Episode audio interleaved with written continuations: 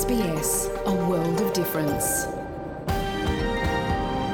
You're with SBS Dutch on mobile, online and on radio. Dit is SBS Dutch op mobiel, online en op radio.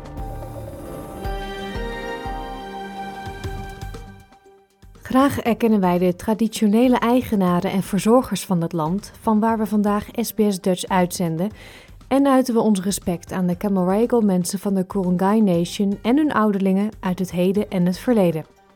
Ook kennen we de traditionele eigenaren van alle Aboriginal en Torres Strait Islander landen, van waar u vandaag naar ons programma luistert.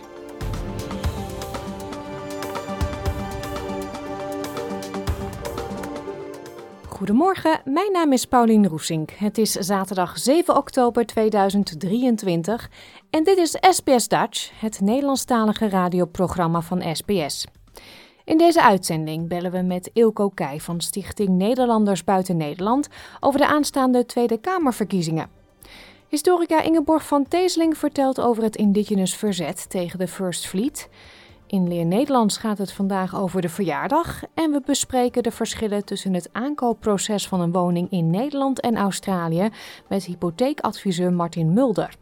Dat, het willekeurige weekoverzicht en muziek allemaal straks. Nu eerst. Dit is SBS Dutch. Het aantal vrijwillige brandweerlieden is in het hele land opnieuw gedaald. Nu er voor de komende zomer hete en droge El Niño-omstandigheden worden verwacht, zijn het vooral de migranten die in het noordwesten van Victoria naar voren stappen. SBS Nieuws reisde naar de stad Swan Hill.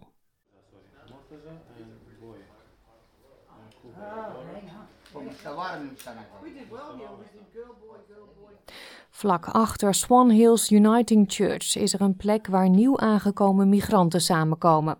Eén keer per week wisselen ze ervaringen uit tijdens een maaltijd en leren ze meer over het land dat ze nu thuis noemen. Sami Fox kwam vanuit Marokko naar Swan Hill en werkt nu als dossiermedewerker voor de Sunrisai Mali Ethnic Communities Council.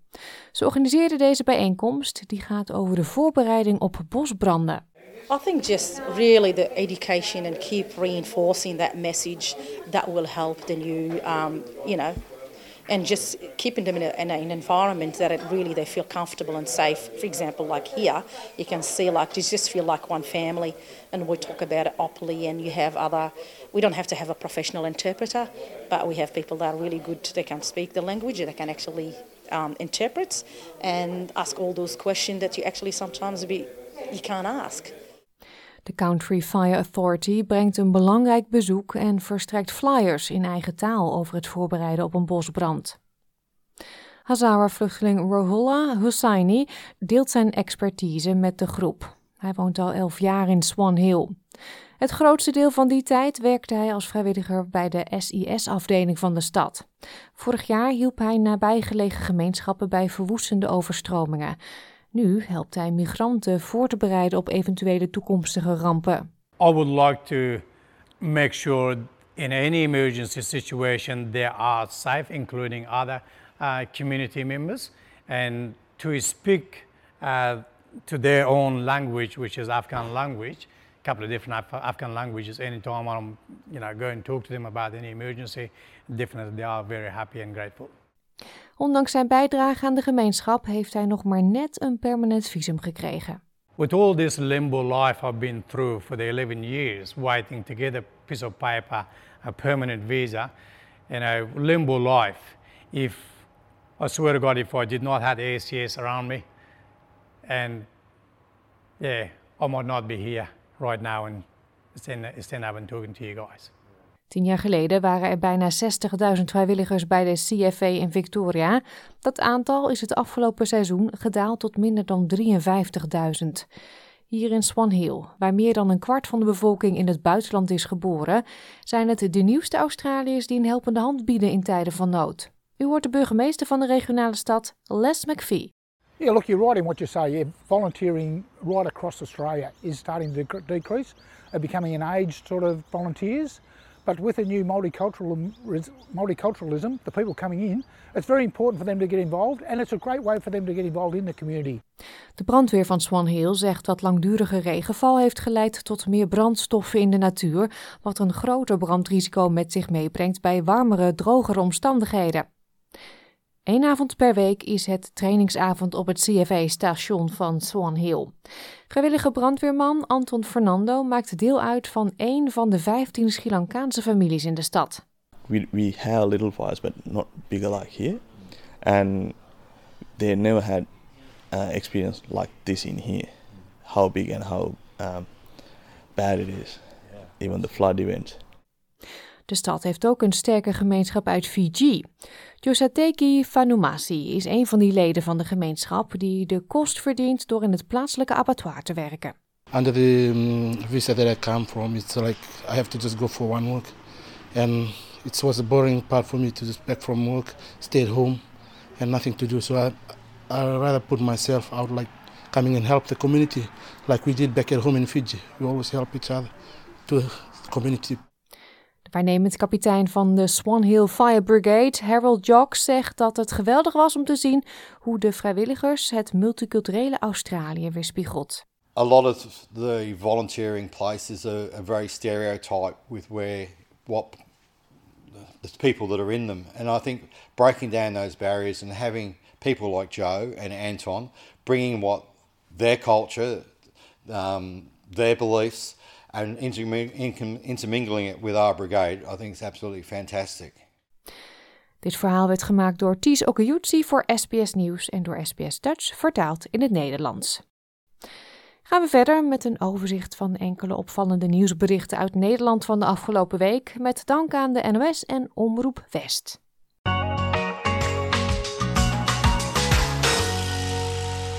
Rotterdam werd vorige week opgeschikt door een dodelijke schietpartij in het Erasmus Medisch Centrum. De vermoedelijke dader had net daarvoor ook al zijn buurvrouw en haar 14-jarige dochter neergeschoten. De vrouw overleed ter plaatse, het meisje stierf in het ziekenhuis. Koning Willem-Alexander bracht deze week een bezoek aan het Heiman Dullardplein, de straat waar moeder en dochter woonden. Hij was daar samen met onder meer burgemeester Abu Talib van Rotterdam. Het is heel emotioneel, heel rauw nog. Uh, toch heel dankbaar dat ik hier vandaag heb kunnen zijn samen met de burgemeester en de hoofdofficier van justitie. Om, om toch ook, denk ik, namens alle Nederlanders hier onze steun duidelijk te maken. Want ik denk dat heel Nederland echt geschokt is wat hier donderdagmiddag gebeurd is. Ik kan natuurlijk niet anders doen dan een luisterend oor en een schouder zijn. En ik samen met de burgemeester hier zijn namens Rotterdam, namens Nederland. Om echt duidelijk te maken dat dit zoiets verschrikkelijk is waar iedereen meeleeft. Met, met, met de nabestaanden van de slachtoffers hier. En eigenlijk ook het onbegrip weer te delen wat er heerst. Dat dit iets wat eigenlijk wat je niet verwacht in Nederland, dat het toch hier gebeurd is. Onderzoekers experimenteren met 3D-geprinte mosselbanken in de Waddenzee. En wat blijkt? Babymosseltjes lijken profijt te hebben van deze kunstmatige banken. Tjisse van der Heijden, onderzoeker bij het Koninklijk Nederlands Instituut voor Onderzoek der Zee, legt het uit. We hebben zo'n laagje bioplastic geprint, dat overheen een kokosmatje gespannen.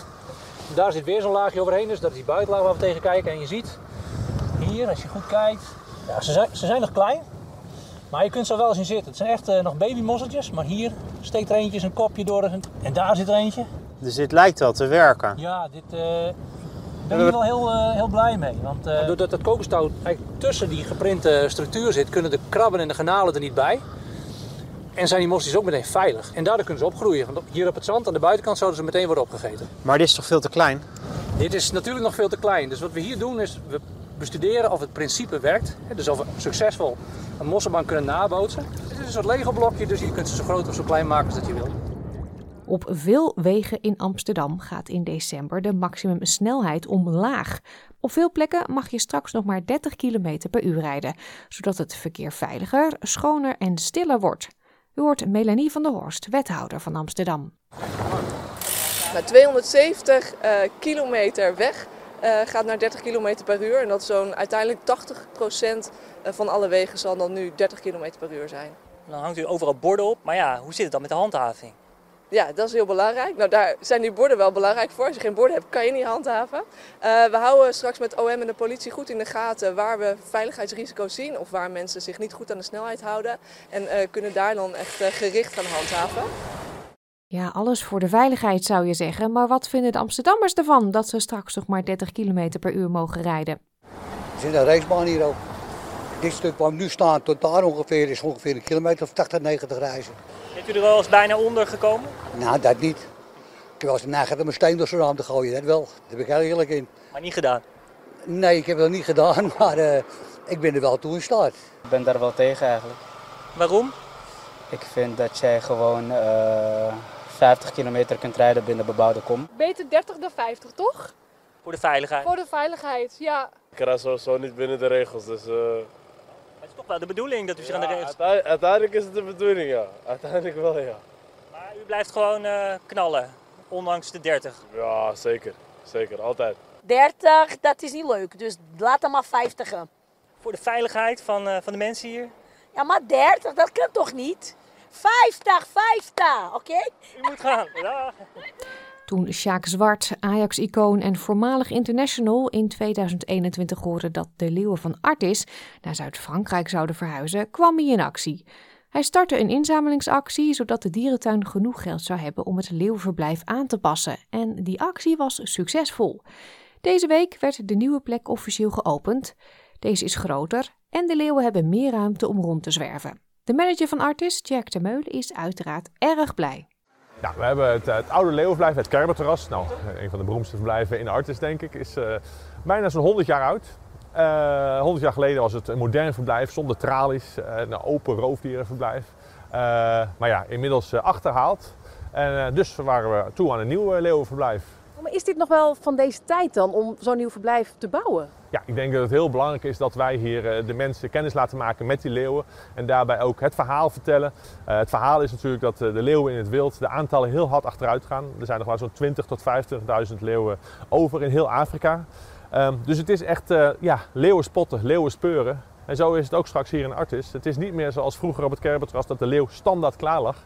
Nee, hier moet ik straks gaan kijken of ze hier vooraan liggen. Misschien liggen ze straks op die rots. Want het kan ook zijn dat ze helemaal erachter lekker zijn gaan liggen. Dan kun je ze nog steeds zien. Je moet alleen even om het verblijf heen lopen en gaan zoeken.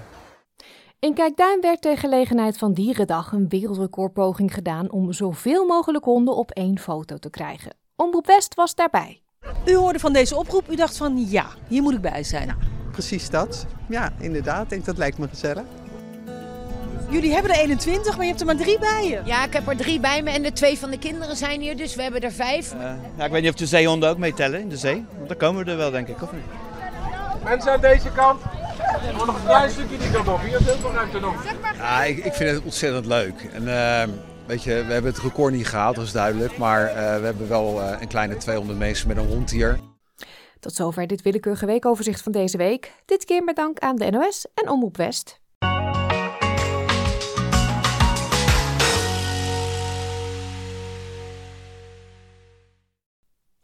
Begin juli van dit jaar viel kabinet Rutte 4 en dat betekent dus dat er nieuwe Tweede Kamerverkiezingen zijn uitgeschreven. Deze vinden plaats op woensdag 22 november.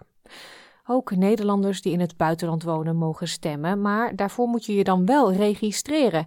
En dit moet voor 11 oktober, dat is al volgende week. We spraken met Ilko Keij van Stichting Nederlanders Buiten Nederland en hij legt uit waarom het belangrijk is om gebruik te maken van je stemrecht, ook als je niet meer in Nederland woont. Ilko liep op dat moment door de straten van Washington in Amerika, dus de telefoonverbinding was niet altijd even goed. SBS Dutch, woensdag en zaterdag om 11 uur ochtends of online op elk gewenst tijdstip.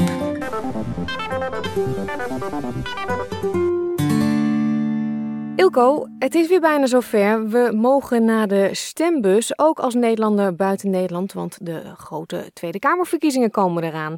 En uh, ja, daar zit jij natuurlijk altijd uh, flink bovenop als Stichting Nederlanders buiten Nederland.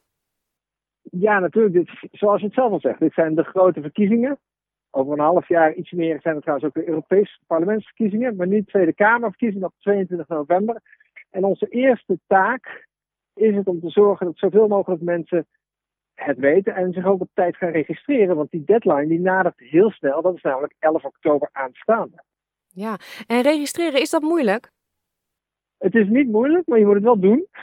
En het kan via uh, www.stemmenvanuitbuitenland.nl. Sta je al geregistreerd, dan hoef je niks te doen. Sterker nog, een heleboel mensen hebben het stembiljet al thuis in de bus gekregen. En waarbij ik ook moet aantekenen dat als je denkt van nou, die post, dat gaat niet lukken vanuit Australië. Waarbij je trouwens ook gewoon naar Sydney je spullen kunt sturen. Maar dan denk je van nou, goh, ik laat iemand die ik goed ken in Nederland, laat ik voor mij stemmen. Ik doe het zelf ook. Mijn broer gaat voor mij stemmen. Die, wordt mijn gemachtigde. Maar om die volmachtconstructie aan te vragen, ook niet zo moeilijk is. Maar ook daarvoor is de deadline 11 oktober. Dus let daar wel op. Ja, nou zijn er mensen die denken, ja, ik woon hier al jaren en wat moet ik daar nou mee? Kan jij in een paar zinnen die mensen ervan overtuigen waarom ze toch zouden mee moeten doen aan de Tweede Kamerverkiezingen in Nederland? Ja, na jaren van campagne voeren weet ik ook wel dat als mensen echt niet willen stemmen, ja, dat het lastig is te overtuigen. Maar wat ik ze wel kan meegeven, en daar mogen ze dan rustig over nadenken, is dat uh, ze dan eenzijdig een relatie opzeggen. Want de overheid, die investeert nog steeds in wetgeving die wel degelijk over onze mensenlevens gaan in het buitenland. Dus je kunt wel heel stoer zeggen van nou ik heb er geen zin in of ik voel me zelfs een beetje schuldig, dat kan ook. Maar zo denkt de overheid er niet over. Die voelt zich niet schuldig dat wij in het buitenland wonen. En die deinst er ook niet voor terug om maatregelen te treffen die ons leven, die impact hebben op ons leven. Dus vanuit dat perspectief zou ik zeggen van misschien is het niet verstandig om deze relatie eenzijdig op te zeggen. Maar gewoon dan ook te stemmen voor de overheid die het liefst aan de knoppen wilt zien. Nou heeft iedereen die het een beetje volgt, het uh, politiek Den Haag, gezien dat het uh, nogal een uh, stormachtige tijd is geweest. Veel bekende gezichten zijn de politiek uit. Um, grote veranderingen. Um, merk je dat ook in de houding van de partij ten opzichte van de Nederlanders in het buitenland? Dat daar nu een shifting komt? Deels wel, want zijn partijen die gewoon nog helemaal niet over hebben nagedacht. Dat is erg grappig in die zin. Maar we gaan ze er wel mee confronteren. Een van onze bestuursleden gaat ook proberen om videogesprekjes met verschillende Kamerleden van verschillende politieke partijen op te nemen. Juist om die vraag te stellen. Van, wat denkt u van de positie van de Nederlanders in het buitenland? Er zijn ook Kamerleden die, of uh, politieke partijen moet ik zeggen, die wat, wat verder zijn ingevoerd. Dus dan maakt het niet zoveel uit of ze nou iemand anders op de lijst krijgen. Um, ja, en eigenlijk alles daartussen. Je hebt inderdaad een heel veranderend landschap. Er zijn nieuwe leiders. Er zijn zelfs nieuwe politieke partijen. En er zijn nieuwe politieke partijen waarvan men een jaar geleden dacht, die gaan het heel goed doen. En nu bij nader inzien misschien het toch niet zo goed doen. We krijgen een nieuwe premier, dat sowieso. Kortom, er ligt echt heel veel open. En een gedeelte daarvan betreft ook in die zin de Nederlanders in het buitenland. Ja, drukke tijden voor de stichting, denk ik. Uh, om weer uh, mensen ervan bewust te maken dat dit speelt. Ik uh, wens je heel veel succes en dankjewel voor nu. Dankjewel. Meer informatie over hoe u zich kunt registreren vindt u op onze website www.sbs.com.au Dutch. Muziek nu, een klassieker, een meezinger van Heintje, dus zet de radio maar een beetje harder en zing mee met Ik hou van Holland. Al wekenlang zenden we in ons zaterdagprogramma minilessen Leer Nederlands uit. Hierin bespreekt Joyce Diebels van Dutch with Joyce in een paar minuten een stukje Nederlandse grammatica. En dat doet ze in het Engels, zodat familieleden of vrienden die heel graag Nederlands willen leren, niet langer een excuus hebben om het geen kans te geven. Vandaag aflevering 17 alweer en het thema is verjaardag.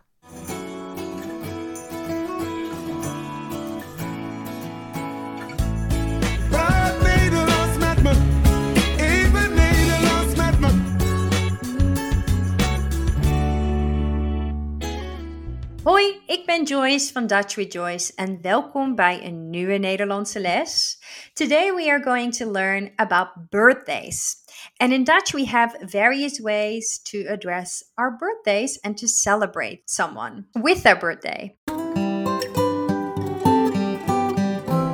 In Dutch there's two ways to address someone's birthday. The first one is the birthday. In this case, we are talking about our noun recognized by the. The birthday is de verjaardag. De verjaardag. It has jaar, year, and dag, day in it. So it's your day where you're turning a year older. The ver is used to acknowledge a process. So the process of turning a year older on this particular day. De verjaardag. So you can, for example, say, Dit is mijn verjaardag. This is my birthday. Dit is mijn verjaardag. Another thing that you will hear a lot is ik ben jarig. Ik ben jarig. This means something similar to I am birthdaying. In this case, jarig is a adverb, not a noun. So you can't interchange verjaardag and jarig. So you can't say ik ben verjaardag. I am birthday. No, you're jarig. Ik ben jarig. You can also say het is mijn jarig. Because then you're going to say it is my birthdaying. So keep in mind that you either say ik ben jarig or zij is jarig. It is her birthday. Of het is mijn verjaardag. It is my birthday. En het is de verjaardag van insert the name. So it is the birthday of someone. So those are the two different ways of addressing your birthday. Now, let's discuss what you can say to someone when it's their birthday. The most common one is gefeliciteerd, which means congratulation. And congratulations is used in any type of way that you would congratulate someone. So gefeliciteerd. Gefeliciteerd. Gefeliciteerd. In conversational Dutch, we also like to say feli, as in a shorter way of gefeliciteerd. We can also say van harte. Van harte means congratulations, but it's more from the heart. It has heart in it. Van harte. You can also combine the both of them, making it extra special to congratulate someone. Van harte gefeliciteerd. Van harte gefeliciteerd. Number three is proficiat. Proficiat. Proficiat. Again, means congratulations and can be used quite in a general way. Proficiat. Now, if you want to specify that you're congratulating someone with their birthday, you can say gefeliciteerd met je verjaardag. Gefeliciteerd met je verjaardag. Congratulations with your birthday. Then, lastly, there's also Dutch birthday songs. And one of them is Lang zal ze leven. You can Google it and learn the song. But Lang zal ze leven means long shall they live. Lang zal ze leven. Lang zal ze leven. And those are the vocabulary for someone's or your birthday. So if it is your birthday today or your birthday coming up soon, gefeliciteerd met jouw verjaardag. And until next time. Dankjewel. Doei.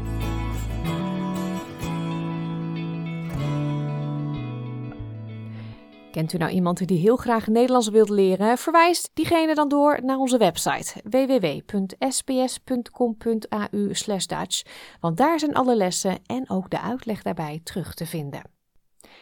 Een van de hardnekkige misverstanden die er nog steeds bestaat over 1788, het jaar dat de First Fleet aankwam, is dat First Nations mensen het land gewoon zonder worsteling aan de witte kolonisten overdroegen. Maar dat is dus niet zo, zo vertelt historica Ingeborg van Teeseling in een nieuwe aflevering van Australië tot nu toe.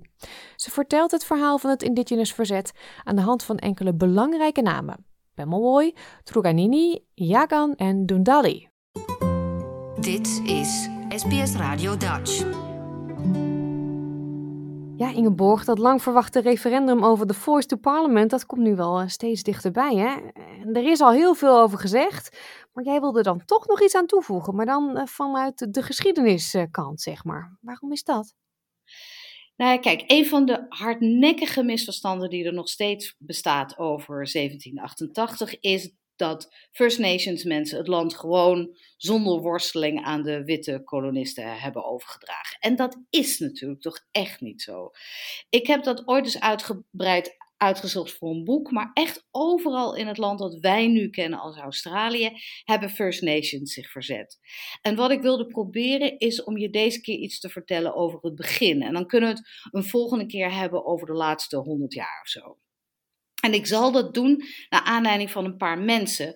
Om te beginnen omdat je er dan meer bij kunt voorstellen, maar ook omdat we dat bij witte mensen ook doen. We hebben het over Napoleon bijvoorbeeld, niet over de Fransen. En over Winston Churchill, niet over de Engelsen. Dus vandaar.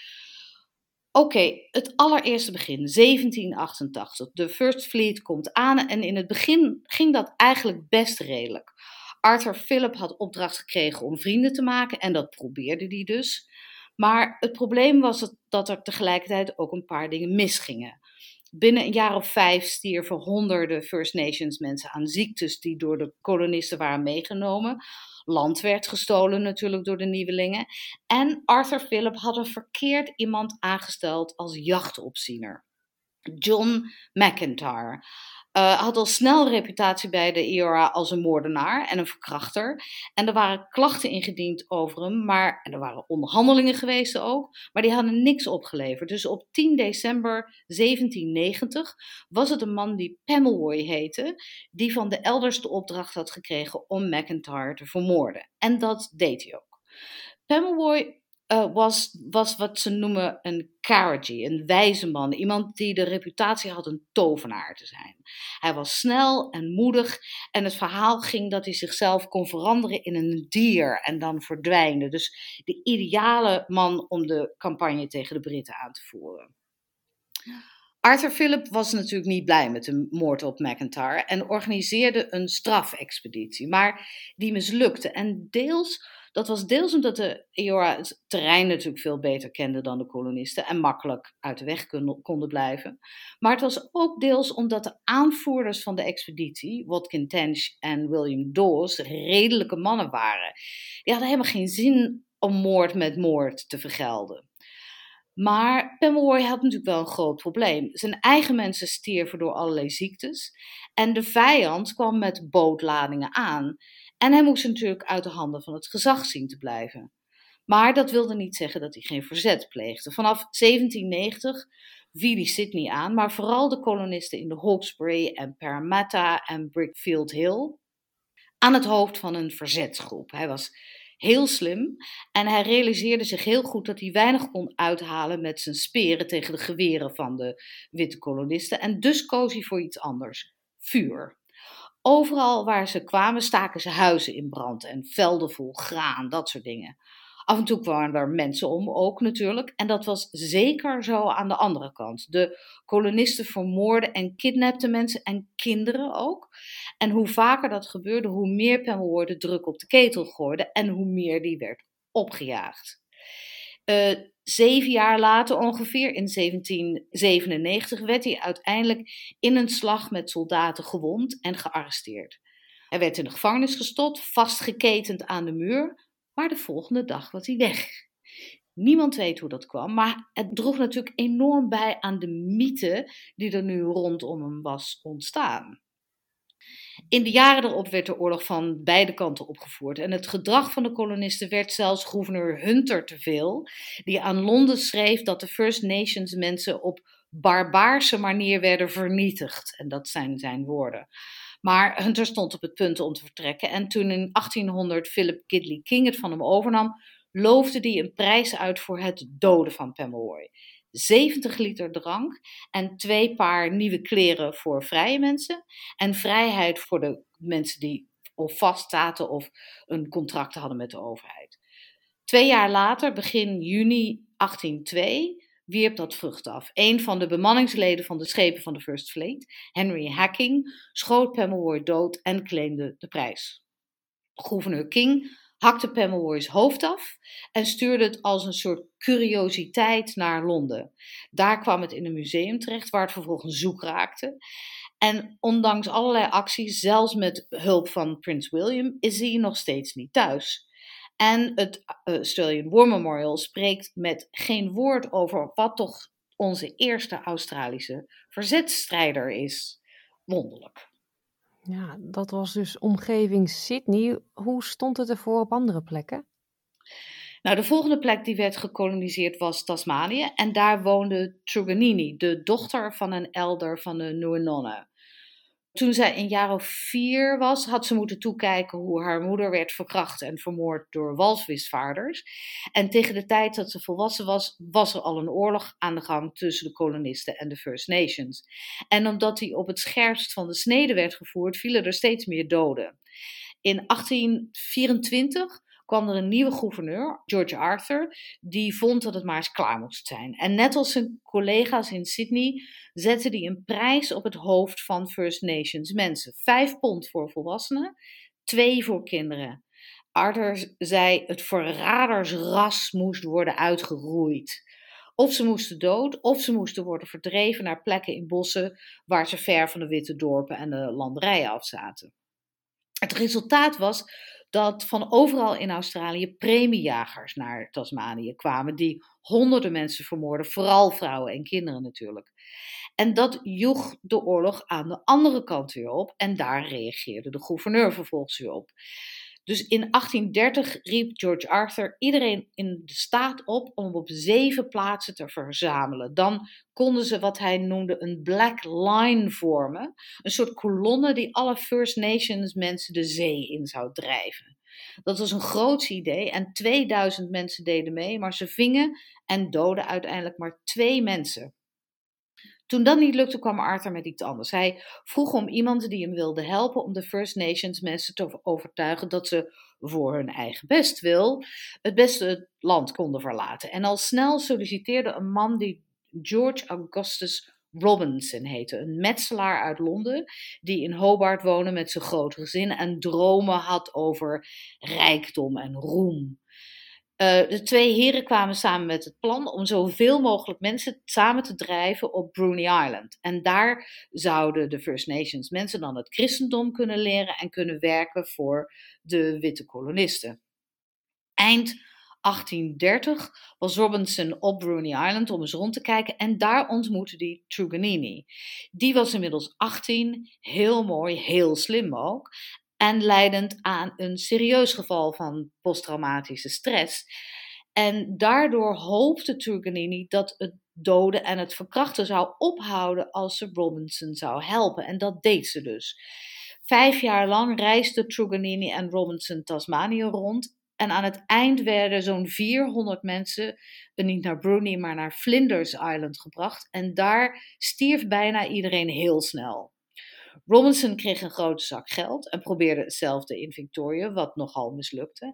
En Truganini stierf in 1876 na een bewogen leven waarin ze beschuldigd werd van allerlei kanten trouwens, dat ze zelf had bijgedragen aan het vermoorden van haar volk.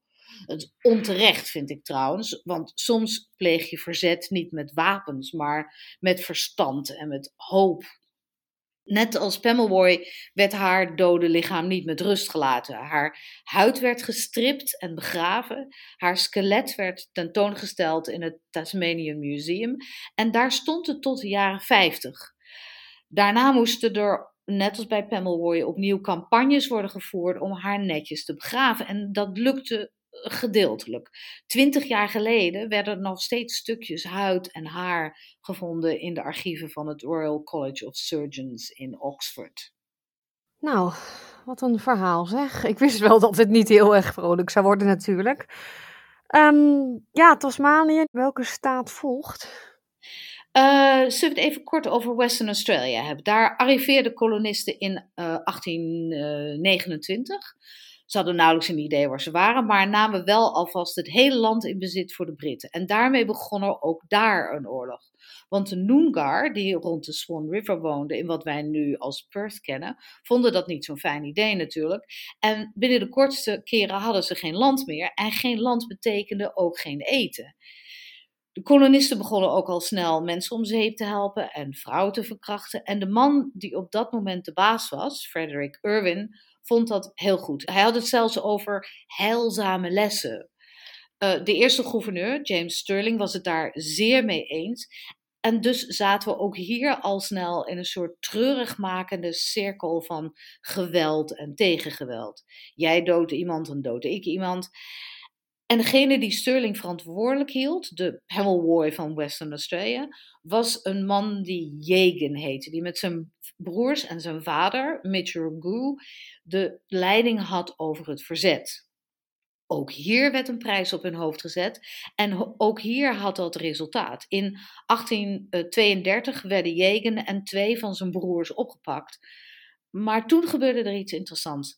De mannen stonden op het punt om ter plekke gelyncht te worden toen een Schotse kolonist de aandacht vroeg van de gemeente.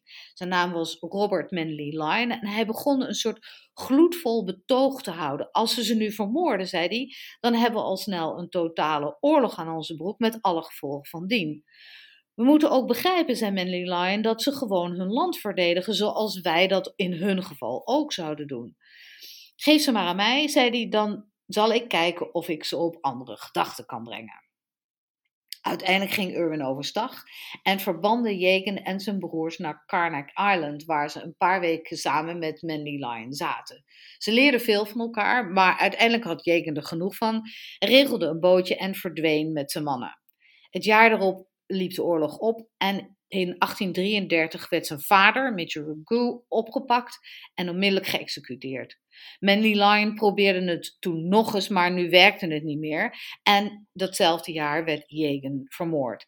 En ook zijn hoofd werd afgehakt en naar Engeland gestuurd. En daar reisde het jarenlang door het circuscircuit. De oorlog hield daar trouwens niet meer op. Nog jarenlang verzetten First Nations zich ondanks de slachtpartijen die onder Sterlings leiding regelmatig plaatsvonden. Nou, ik durf het bijna niet te vragen, maar uh, hoe ging het in Queensland?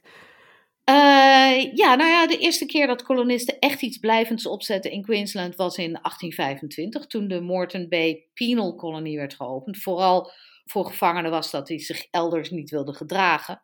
Maar het verschil tussen Queensland en de rest van Australië was dat First Nations mensen hier in de meerderheid waren. En een deel van de kolonisten was iets minder landhongerig omdat het Duitse missionarissen waren. Hen ging het om zieltjes en minder om eigendom. En dat scheelde, maar dat betekende niet dat er geen schermutselingen plaatsvonden. En soms liep dat behoorlijk uit de hand. In februari 1842 bijvoorbeeld werden zo'n 50 First Nations mensen met opzet vergiftigd met bloem waar arsenicum doorheen zat. Dat kon natuurlijk niet onbestraft blijven en dat deed het ook niet. Het was het begin van een oorlog die in ieder geval zou duren tot 1855, toen de leider van de Queensland Rebellie, Dundalli, gevangen werd genomen en opgehangen. Dan Daly was geboren in de Blackall Ranges, ten westen van wat nu de Sunshine Coast is. Hij kwam uit een hele belangrijke familie en in 1842 was hij een diplomaat. Degene die de onderhandelingen met de kolonisten voor zijn rekening nam. Maar na de vergiftiging werd er een beroep op hem gedaan, net als dat met Pemmelwoy gebeurd was, om de strijd aan te gaan met wapens. En dat gebeurde. Jarenlang was het een tit for tat, zoals de Australiërs dat zeggen. Drie van jou, twee van mij. En in 1846 gebeurde daarbij iets dat nog nooit eerder was gebeurd. Een witte vrouw overleed. Een zwangere witte vrouw. Alle kranten riepen op tot wraak. Slacht ze af, riepen ze tegen de overheid. En als je dat niet doet, dan doen wij het. Eerst leverde dat niet meer op dan er al aan de hand was. Alleen werd het nu vijf van jou en vijf van mij. En zo ging dat een paar jaar door. En dan Daly, die waarschijnlijk dacht daardoor dat dit nou de normale gang van zaken was, verloor daarbij even zijn eigen veiligheid uit het oog. En in mei 1854 kwam hij naar Brisbane voor een vergadering en daar werd hij gearresteerd en opgesloten. De rechter die je moest vonnissen was Roger Terry. En dat zou een goed teken moeten zijn geweest, want Terry was ook de rechter geweest in de processen rond de Mile Creek moorden. Dat was een bloedbad geweest waar zo'n 30 vrouwen en kinderen over de kling waren gejaagd door 12 mannen in New South Wales. En dat was op zich helaas niks bijzonders. Maar door Roger Terry was het de eerste keer geweest dat witte mensen waren opgehangen omdat ze First Nations mensen hadden vermoord.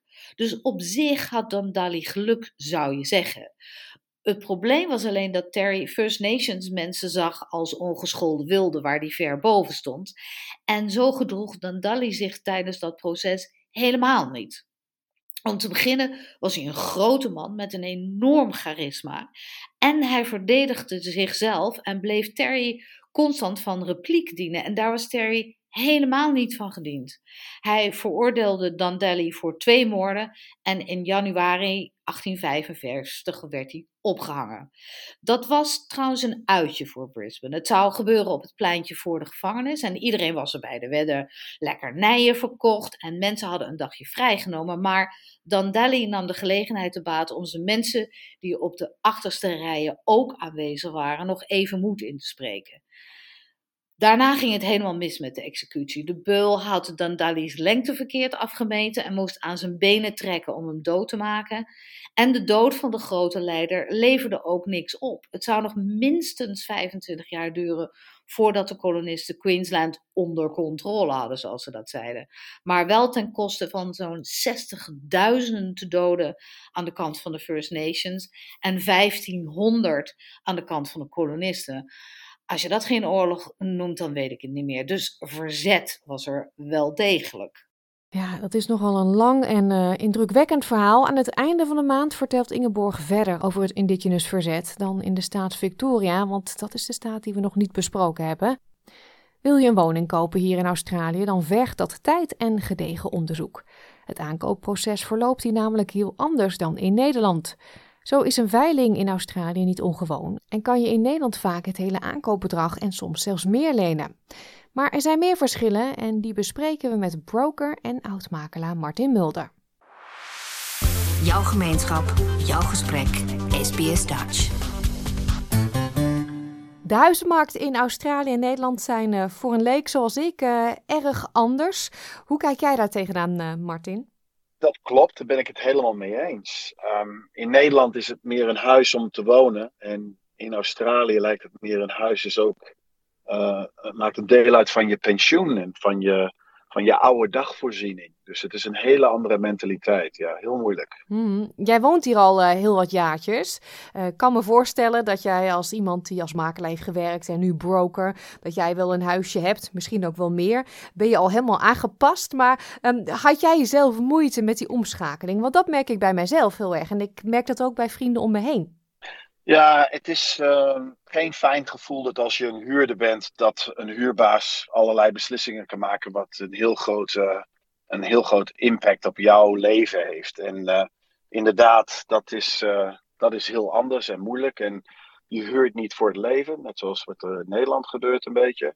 Um, ja, en, en, ik denk toch dat inderdaad uh, het kopen van een huisje hier, als je het kan, dat je dat toch zou moeten proberen. Want het verandert hier niet en het wordt niet zoals Nederland, denk ik. Het wordt niet zoals Europa, denk ik, waar de huurders voor hun leven kunnen huren. Dus ik denk dat dat belangrijk is voor mensen die hier langer willen blijven. Van, je moet even goed kijken, waar kan ik het veroorloven om wat te kopen en waar zou ik graag willen wonen. En dan een compromis maken. Mm -hmm, ja, en als je dan besluit, oké, okay, die stap ga ik zetten, ik wil iets kopen. Wat zijn dan de grootste verschillen als je Australië en Nederland vergelijkt? Uh, dat is een hele moeilijke vraag, want uh, ja, de makelaars hier werken heel anders. En ik, ik praat alleen over hier wat er in New South Wales in Sydney gebeurt. Um, makelaars die vertellen je één ding en dan als de andere kopers wat anders denken en vooral, vooral met bijvoorbeeld de openbare veilingen die ze in New South Wales en Sydney doen, dat is allemaal veel meer agressief vind ik voor de kopers.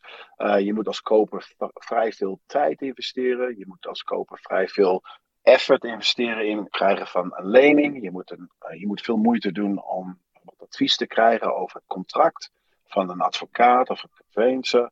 En uh, dan moet je ook nog kijken of het huis een beetje stevig is, of dat er niet wat mis mee is. Dus uh, er zijn een heleboel dingen die je, waar je naar moet kijken voordat je wat kan kopen. Mhm, ja, en ik denk ook, ehm, en daar zal jij als financieel man ook uh, veel mee te maken hebben, is als je in Nederland een hypotheek nodig hebt, dan ga je naar een adviseur en dan kan je het hele bedrag, soms wat extra, om de keuken te verbouwen lenen. Hier moet je al een behoorlijk spaarpotje hebben. Ja, dat klopt. Uh, dat is de, het grootste verschil, denk ik, met Europa en met Australië. Je moet zeg maar 20% aanbetaling doen. En dan moet je ook nog overdrachtsbelasting betalen, de, stamp duty. Um, er zijn wat schemes door de overheid die geduwd worden voor first home buyers. Waar de grote banken kunnen je tot 95% van de lening geven. Um, maar er zijn heel veel beperkingen aan met het, uh, het, bedrag wat je mag lenen. En dat hangt dan ook van, van je inkomen natuurlijk. En waar je dan wat kan kopen. Dus uh, ja, dat is inderdaad heel anders. Heel raar dat je, als je een, een huis van een 5 ton koopt, dat je 100.000 eigen geld mee moet nemen. Plus de overdrachtsbelasting. Dus uh, dat is vrij, een vrij dure zaak. Hmm. Heb jij wel eens Nederlanders geholpen? Ja, ik heb al verschillende Nederlanders geholpen. Um, die uh, hier nieuw waren, die hier al wat redelijk wat langer waren. Op dezelfde manier, Pauline, hoe wij elkaar gevonden hebben door de Facebook-pages. Um, daar komen wel eens vragen naar voren van mensen van hoe werkt dit of hoe werkt dat of waar kan ik hier naar kijken. En ik vind het fijn om mensen te helpen, vrijblijvend, want het is een moeilijk traject, een moeilijk proces. En je kan uh, heel gauw dingen ja, verkeerd doen. Je kan door agenten een beetje dat het de wol over je oog wordt getrokken. Van dat, dat je niet eigenlijk het juiste advies krijgt. Uh, dus het is belangrijk dat mensen weten wat, wat uh, juist is en wat niet juist is. Hmm, ja, ik denk uh, dat mensen ook vaker over de schok heen moeten komen over de staat van een huis hier in Australië. Ja, de staat van een huis. En ik denk, even teruggaand op een van je eerdere vragen, de, de, ook bijvoorbeeld dat als je hier de rente voor je hypotheek, dat is maar voor één jaar of twee jaar of drie jaar vast. En in Nederland is dat voor 30 jaar. Als jij een lening neemt, is het 30 jaar afgesteld op de, op de rente die je nu betaalt. Maar hier gaat het omhoog en omlaag met hoe de centrale banken reageren, hoe de overheid reageert. Er zijn heel veel invloeden die daar ook bij komen kijken en dat is ook vervelend. En dan natuurlijk het grootste is dat uh, in Nederland, ik geloof dat je nog een groot gedeelte van je rente mag aftrekken nog steeds als je zelfs in het huis woont. En dat kan hier allemaal natuurlijk niet. Dus uh, nee. ja, he heel veel. Het is hier uh, meer, meer interessant voor investeerders hè, om iets te kopen. Ja, het is heel erg, want de overheid heeft natuurlijk heel weinig huizen beschikbaar zelf. Wat in Nederland social housing en woningcoöperaties. Um, vroeger was het wat de kerken en uh, soms van de vakbonden ook, dat, dat ze al die huisjes hadden die, hun leden uh, konden kopen of huren. Um, en dat heb je hier allemaal niet. Dus ik denk de overheid heeft heel lang geleden gezegd: jongens, uh, we maken het aantrekkelijk voor investeerders. Er zijn veel belastingvoordelen voor investeerders. En zo regelen we het huizenprobleem voor onze mensen. Maar het lijkt nu allemaal een beetje gestaag te gaan naar een punt waar het vrij moeilijk wordt voor iedereen. Ja. Ja, nog even, hè? als jij een Nederlander helpt uh, met betrekking tot het kopen van een huis, wat zijn eigenlijk de meest gestelde vragen die jij dan krijgt? Ja, oh, dat is een goede vraag. Um, ja, dus hoe werkt het bij de bank? Wat moet ik uh, aantonen? Wat kijkt men naar hier in Australië als je voor een lening gaat bij de bank? Um, en hoe werkt het met het contract van het aankopen van een uh, pandje? Um, dat zijn de meest gestelde vragen. En dat is ook niet, niet uh, alleen uh, door de Nederlanders, maar ook zelfs door mensen die wij hier helpen die lokaal zijn. Want heel veel mensen begrijpen het hele proces ook niet. Dus uh, de banken, de enige, enige manier waarop zij kijken is van hoe kunnen wij zorgen dat als wij geld aan Martin of aan Paulien geven, hoe gaan zij dat terugbetalen? En zo kijken de banken aan hoe ze geld lenen aan klanten zoals jij en mij. Um, en dat hangt af van je inkomen, het hangt af van waar de bandje staat. Dus staat het in Manly of staat het in Blacktown? Dat heeft allemaal hele grote invloeden van wat een bank beschouwt als een hoog risico of laag risico. En dat soort dingen, dat is een financieel adviseur of een, um, een uh, hypotheekadviseur, uh, die kunnen daar heel goed mee helpen. Ja, ik uh, voel een serietje aankomen, Martin. Dat wij hier uh, wat langer uh, over bepaalde onderwerpen gaan spreken in de toekomst. Ja, als jij het prima. leuk vindt. Ja, nee, prima. en misschien inderdaad. Want het, is, het is ook een beetje. We moeten misschien inderdaad eerst even kijken, de eerste drie stappen en dan de volgende drie stappen. En dat inderdaad kun je al, al ellenlang over blijven praten. Ja. Ja, en ik denk misschien als er nu iemand zit te luisteren en denkt: Ik heb een vraag aan Martin.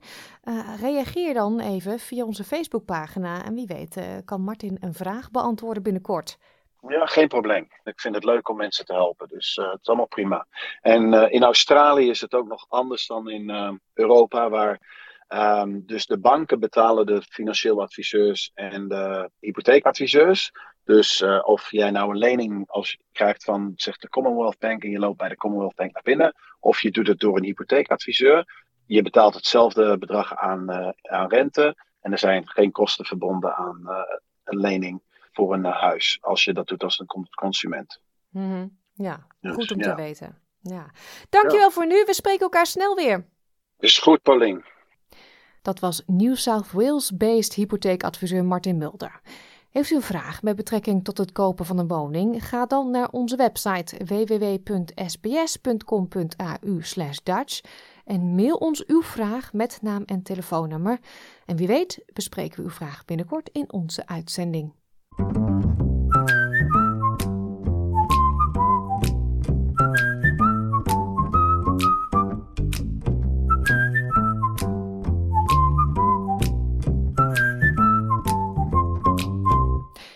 Hiermee komen we aan het einde van dit uur SBS Dutch. Ga naar www.sbs.com.au Dutch om deze aflevering of onze andere verhalen terug te luisteren. Of download de gratis SBS Audio app. Dat kan in de App Store of Google Play. SBS Dutch zit ook op Facebook. Zoek ons op, like de pagina en praat mee over onze onderwerpen. De aankomende twee weken verblijf ik in Nederland, maar SBS Dutch gaat nergens heen. We zijn er gewoon met onze best-of interviews en fijne muziek. We sluiten vandaag af met Raider Love van The Golden Earring. Prettig weekend. Dag. Like, deel, geef je reactie. Volg SBS Dutch op Facebook.